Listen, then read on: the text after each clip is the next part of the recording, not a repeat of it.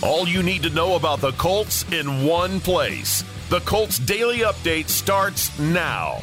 Here's the voice of the Colts, Matt Taylor.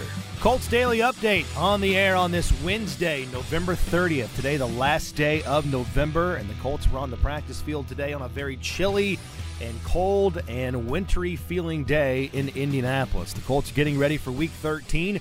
Up next, the 8 and 3 Dallas Cowboys on Sunday Night Football, back to back primetime games for the Colts as they check into this game 4 7 and 1 record wise, coming off another tough loss last week on Monday Night Football to the Steelers, dropping that game 24 to 17 at Lucas Oil Stadium. That means the Horseshoes have now lost five of their last six and now they hit the road for three of their next four. And the four upcoming opponents for the Colts, they all have winning records and would be in the playoffs if they started today. The Cowboys, Vikings, Chargers, and Giants.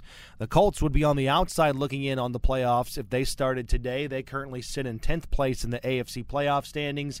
And right now, the Colts are in danger of missing the postseason for the sixth time in the last eight seasons. The Colts are out of the playoff picture primarily because they haven't been able to close games out. They've had three opportunities lately at home that have slipped away. Fourth quarter leads against the Commanders, Eagles, and Steelers. The Colts couldn't see those through, and they are now 4 4 and 1 on the season in one score games.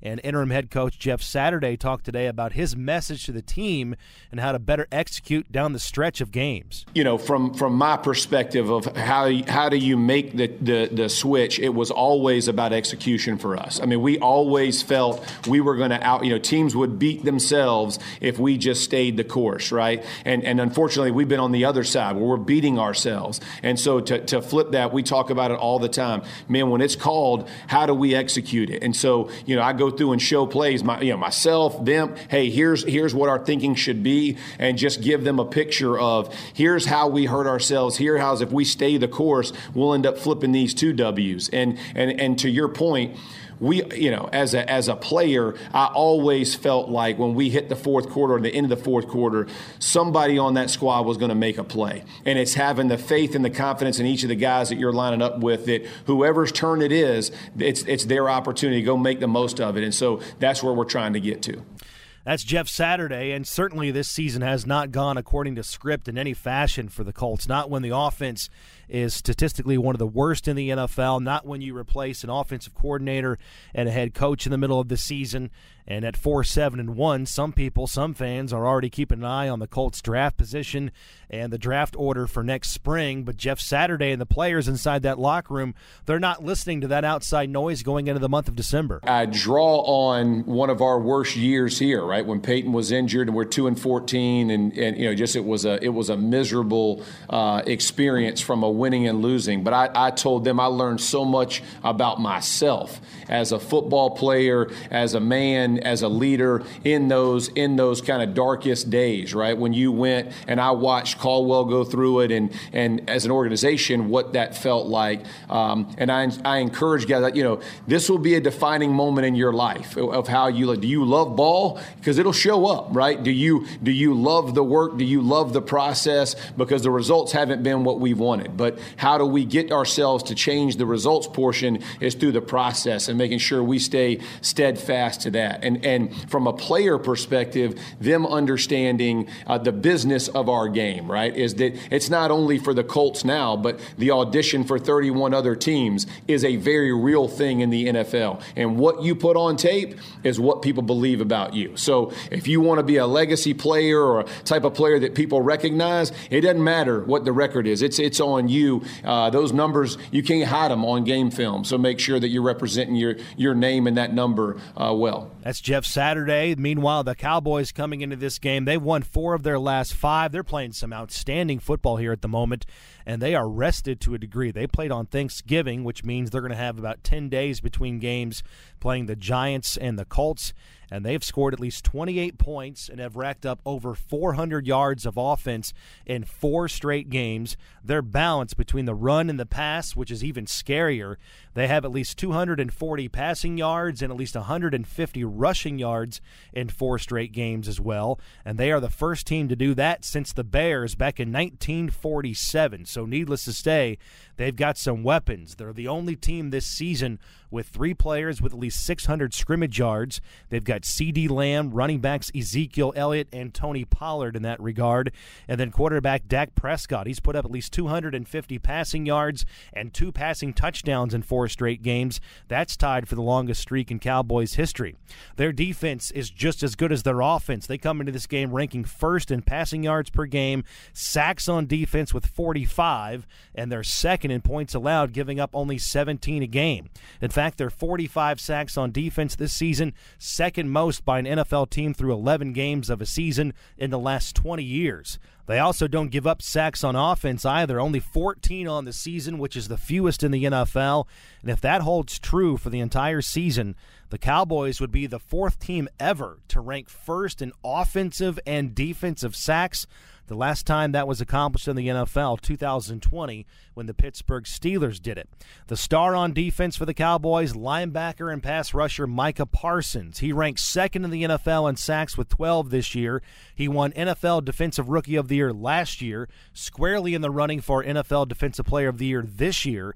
He's got 25 sacks in his first two years in the NFL and needs only one more to join Reggie White and Aldon Smith as the only players with at least 13 sacks in each of their first two NFL seasons.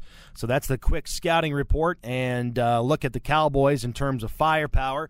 Time for a quick timeout. When we come back, we'll hear from one of the stars from Monday night for the Colts, rookie Dallas Flowers, who ripped off an 89 yard kickoff return on the opening kick of the second half against the Steelers. And he's going to talk about that play, his rookie season, and the upcoming game against the Cowboys on Sunday Night Football when we come back right after this. You're listening to the Colts Daily Update on 93.5 and 107.5 The Fan.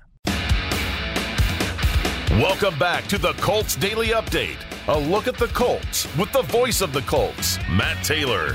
Welcome back. This is the Colts Daily Update tonight. I'm Matt Taylor, and it's the Colts and Cowboys. Sunday night football coming up this weekend. The Colts are in Dallas for the first time since 2014 and playing America's team for the first time since 2018.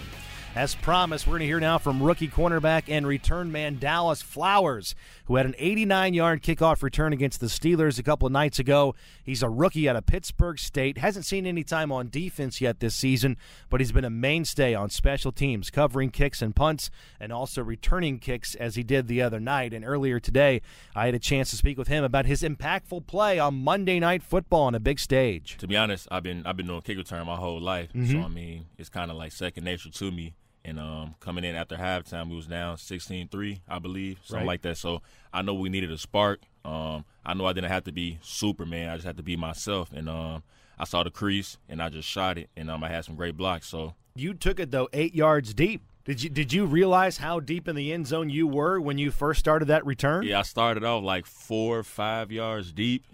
Like at first, when it first kicked off, I thought it was gonna be shorter than what it was, but it got closer to me. I yeah. took like two, three steps back but I was already locked in on the return, so I was like, I'm just bringing this out. Is there a general rule on on how far into the end zone yeah, we, you we, can or cannot make yeah, a return based on where you catch it? Yeah, we, we have a rule. Okay. Yeah. Did you break the rule?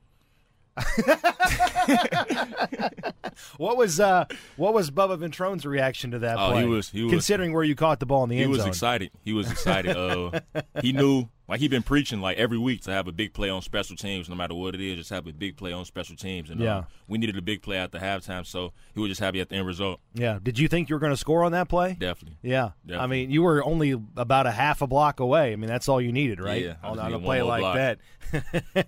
what What does a play like that do to the team? What does it do to the sideline? When you have a play like that where you get all the way down the field, as I said, the offense took over in plus territory, in fact, inside the red zone. What does that do to kind of energize the team and act as a catalyst in that comeback? Oh, that just that just give pretty much put hope back on our side, mm-hmm. um, get the momentum back, and now everybody is up and ready and, and, and happy and joyful and excited, and then the, that brings the crowd into the game as well. And we no at doubt. home, so and that that kind of like kills the away team vibe as well. So mm-hmm. now they're like, dang that just happened. So now they like search and trying to see what can they do to stop us now. So yeah, that's Dallas Flowers with us, uh, rookie cornerback and return man for the Indianapolis Colts, and uh, that's that's one of many you know big moments, signature moments for you in your career. But your first one here in your rookie season, and you did it against a, a marquee opponent, right? A legendary franchise mm-hmm. on Monday Night Football. What did that do to your confidence? Um, it definitely helped me a lot. Um, like you said, that was my first return. It was week week thirteen. Yeah, well, your second one on the season, but yeah. yeah, Yeah. So I mean, it gave me a lot of confidence. I knew, I know that I can do this. You know Mm-hmm. what I'm saying? It's me. I've been doing this my whole life. Um, it just gave me another another another step Right. my confidence. You know, uh, Bubba and the coaches gave me the opportunity. They, they trusted me to go back there, and um, I'm just happy I just made made the right play and made them happy. Yeah. How many reps do you get in practice I, I as get, a return I man? get I get rests of return. Uh, me and Isaiah switch off. I Yeah. get I get plenty of rest of return. and and is it just a coach's decision on on who's back there when that kind of thing during the Uh, game and in practice? Yeah. Now you've been active every game since week number five. Again, in your rookie campaign, made the team as an undrafted free agent out of Pittsburg State. For you, how's the season going for you? How would you classify your rookie campaign here? Um, I say it's pretty. It's going pretty well. Going Mm-hmm. pretty well. Um, like I said, I'm definitely blessed to be here. You know what I'm saying? Um, I say I say it's going pretty well. And and like I said, you're having to balance. You're having to balance the defensive game plan on a weekly basis because you never know when your number is going to be called there, but also on special teams where you're not only kicking or uh, returning kicks, but you're you know doing punts and punt returns. I mean, you're a core special teams player on this team. What, what's a weekly, um, or I should say, w- what is a normal week for you, balancing all of that that you have on your plate there? To be honest, um, just like you said, waiting on my call for defense, Mm-hmm. um, special teams, I could literally go from gunner to corner on punt return to punt returner to Right. kickoff to kick returner. So I could play about five, six different positions on special teams itself. Right.